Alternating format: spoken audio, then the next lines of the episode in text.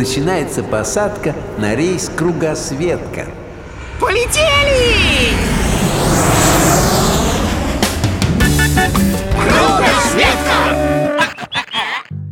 Здравствуйте, любознательные мои С вами Евгения Тимонова, Николай Дроздов, Савунья и я, Лосяш И мы в кругосветке Ага, как собрались, как поехали Я даже пироги напечь не успела Кто так делает?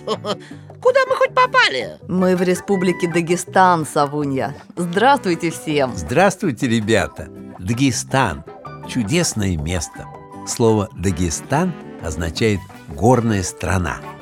И действительно, посмотрите, сколько высоких и красивых гор вокруг. Да, красиво Ой, смотрите, вон там вдалеке река с горы падает. Река с горы? Вы как скажете, метафоричная наша.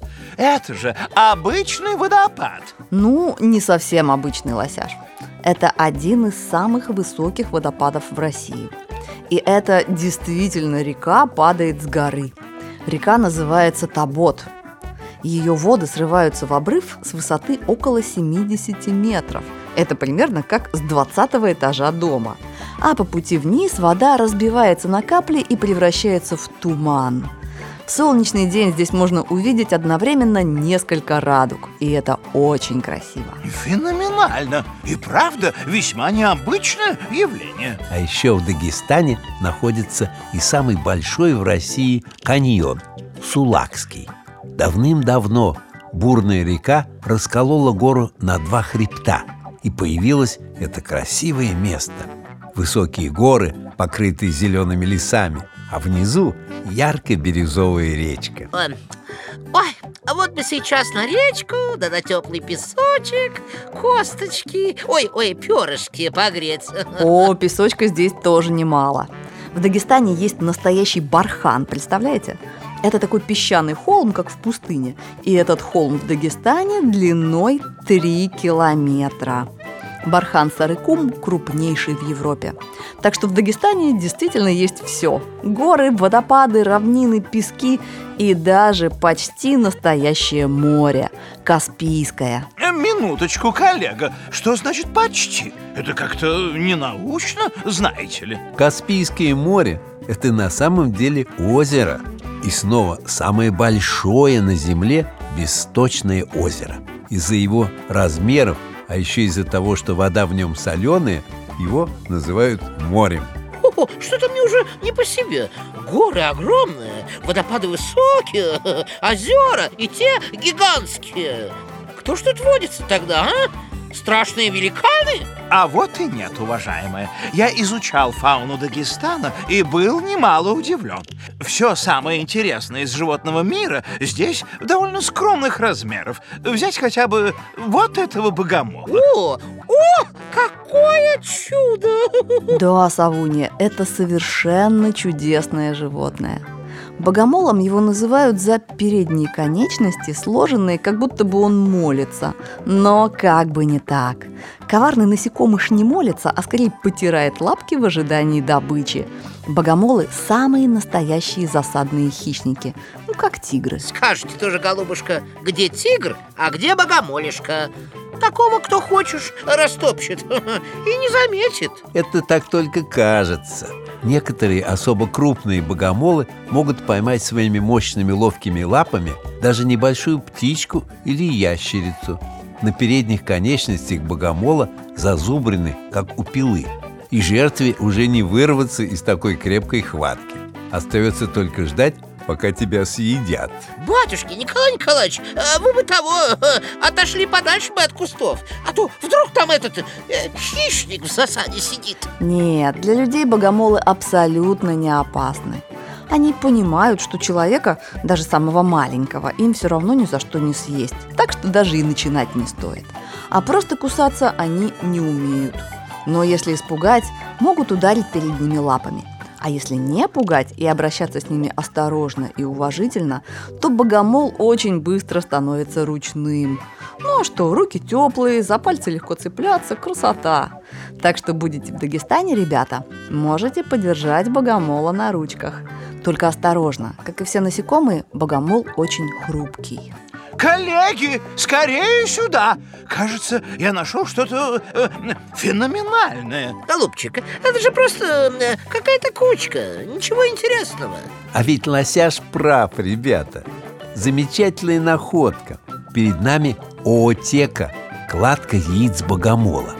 В мае из них появится примерно 300 маленьких богомольчиков. Вылупятся и повиснут под оотекой на тоненьких паутинках, как будто отряд пришельцев спускается с летающей тарелки. Ты слышал, Лосяш, там дети Отойди подальше, не тревожь малышей А то я тебя знаю Сейчас влезешь туда рогами или копытами Да не переживайте Сейчас будущие богомольчики под защитой крепкой аотеки а когда появятся на свет, то сразу смогут за себя постоять. Ну или хотя бы хорошо спрятаться. Новорожденные богомолы первым делом разбегаются в разные стороны, подальше от родных братиков и сестричек. А кто замешкался, того братики и сестрички могут и съесть. У богомолов такое бывает даже в детстве. Какой кошмар! Да, Савунья, такова природа. Хищникам нужно охотиться, чтобы выжить, и уметь прятаться, чтобы нападать внезапно. В этом богомол тоже мастер. Он меняет одежки под среду обитания. Поразительно! Значит, богомол меняет цвет, как хамелеон? Только не так быстро. Пока богомол растет, он меняет старую шкурку, которой стало маловато, на новую, побольше. И его новые шкурки постепенно подстраивают окраску под цвет окружающей среды. Если вокруг зеленая травка, богомол вырастет зеленым, как огурчик. Среди сухих листьев вырастет желтым. А если вокруг будут серые ветки, то и богомол переоденется в серое. Ну надо же, какой модник этот ваш богомол. Нюша бы понравился. Это Нюша еще фазана не видела. Вот уж где красота неописуемая. Кстати, фазаны тоже здесь, в Дагестане, водятся. Фазан – это такая длиннохвостая дикая курица – ну уж курицу мы все видели, правда, ребята? При всем уважении, коллеги, это не такая уж удивительная птица. Еще какая удивительная. Еще какая удивительная. Во-первых, фазан – это современный динозавр. Кто, кто? Да-да, вы не ослышались. На самом деле динозавры не вымерли, а уменьшились в размерах, отрастили крылья и превратились в птиц. Все птицы, в том числе и фазаны, пра-пра-пра-пра-правнуки динозавров. Причем фазаны одни из самых красивых. Один окрас чего стоит. Да, ребята, фазан удивительно красивая птица. У него в хвосте 18 длинных перьев. Синий с зеленым отливом голова, белая грудка. Основной окрас пестрый, черно-желто-коричневый, а вокруг глаз голая ярко-красная кожа. Вот это наряд! Хо-хо. А зачем он фазану? Ну, чтобы покорять сердце дамы, Савунья. Яркие зеленые, синие и красные цвета только у самцов фазанов, а у самок скромная и практически маскировочная окраска. С такой идеально прятаться в кустах, где фазаны и живут, и прятать своих птенцов.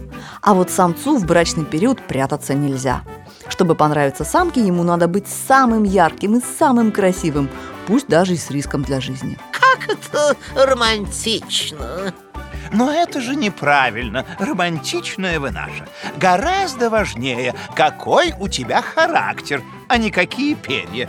Да, лосяш прав, но фазаны, как и люди, часто любят глазами. Ведь это первое, что мы все замечаем – красоту как и красоту этого удивительного горного края. Просто невозможно перестать им любоваться. Это правда. Но нам пора лететь дальше. В России еще много красивых и удивительных мест. Но сначала домой. Напеку пирожков перед следующим путешествием. До свидания, друзья. До встречи в новом выпуске Кругосветки, коллеги. Кругосветка!